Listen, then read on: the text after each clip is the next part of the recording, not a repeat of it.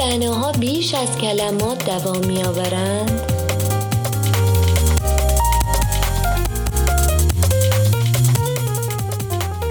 روی موج نمانا.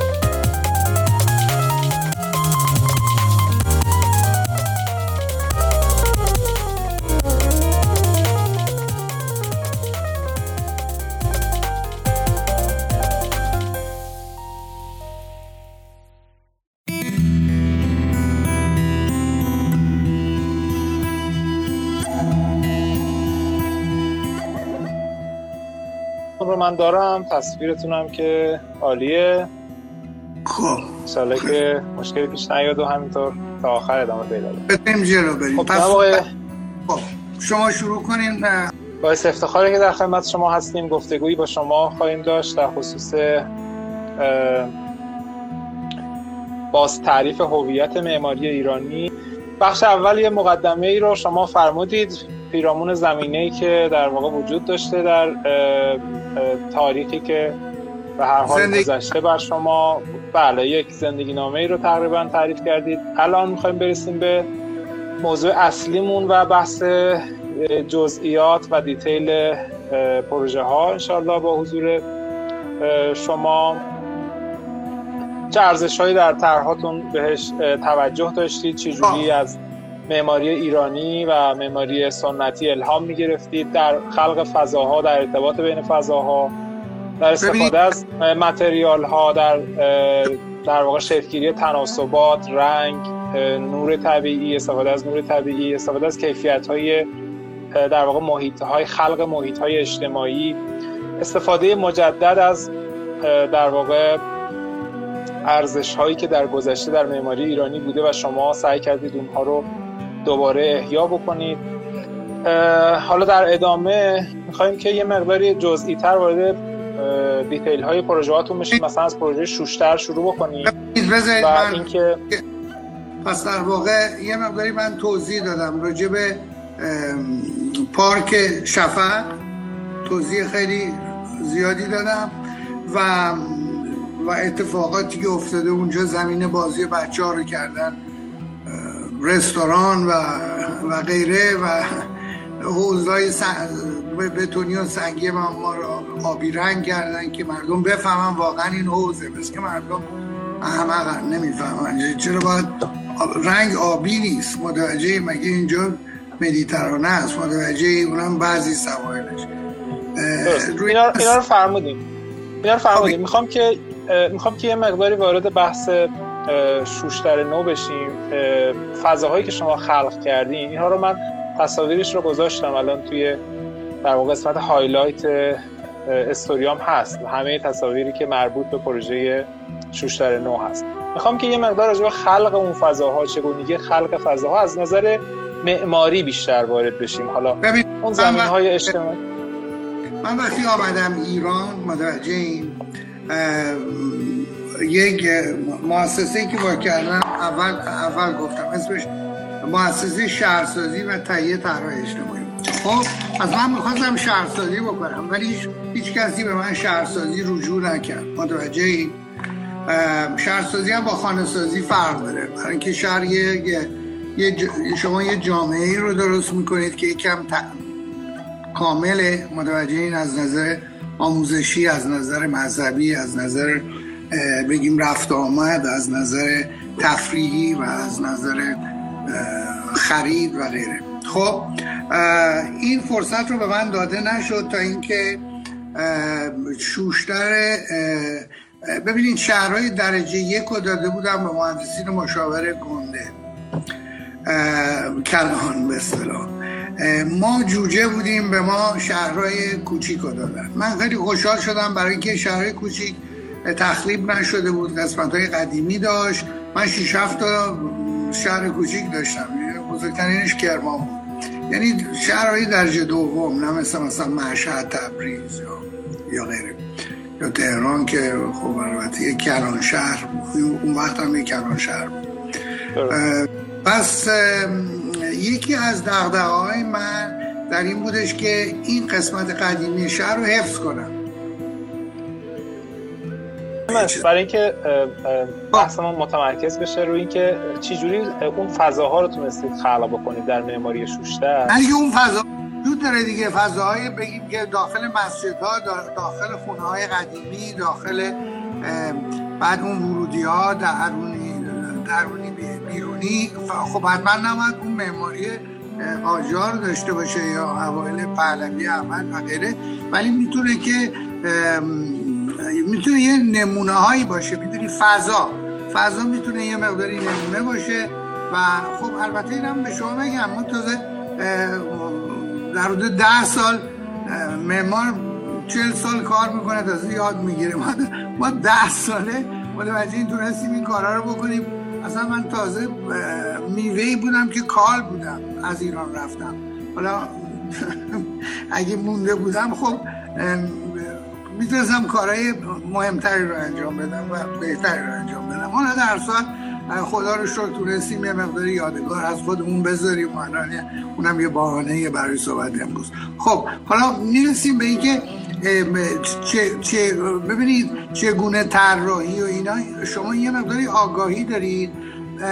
اولا من این شما به شما بگم. من یه درس های مدیریت هم می‌گرفتم. برای اینکه دو تا سازمان یه وقتی اداره می‌کردم در آن واحد یکی دفترم بود 60 70 نفر بودن. یکی هم حالا شهرسازی و اینجور چیزا هم توش بوده سفرم زیاد بود. از یه طرفی هم باید موزه رو اداره می‌کردم مدیریت موزه رو داشتم. که تقریبا دیگه به امراض قلبی چیز شدم. اتفاقا یکی آمد مصاحبه کرد با من گفتم انقلاب جان من نجات داد. متوجه این شعبان فرح خیلی از من با من قهر کرد. گفت این چه حرفی زدی گفتم که من داشتم رفته بودم یوستن قلبم خراب شده بود. از بس زیر فشار کاری بود.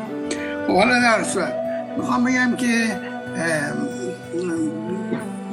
چیزی که می‌خوام داشتیم صحبت می‌کردیم اینو که خب اینا رو باید اینا وجود داره دیگه. تو معماری قدیمی هم وجود داره. ما نباید نمار ببینید ما متاسفانه باید بگیم ما یک کشور ظاهر بینیم متوجه مثلا میگیم قدم رو چشم ما. ما که دوست نداریم کسی قدمش رو رو چشم ما.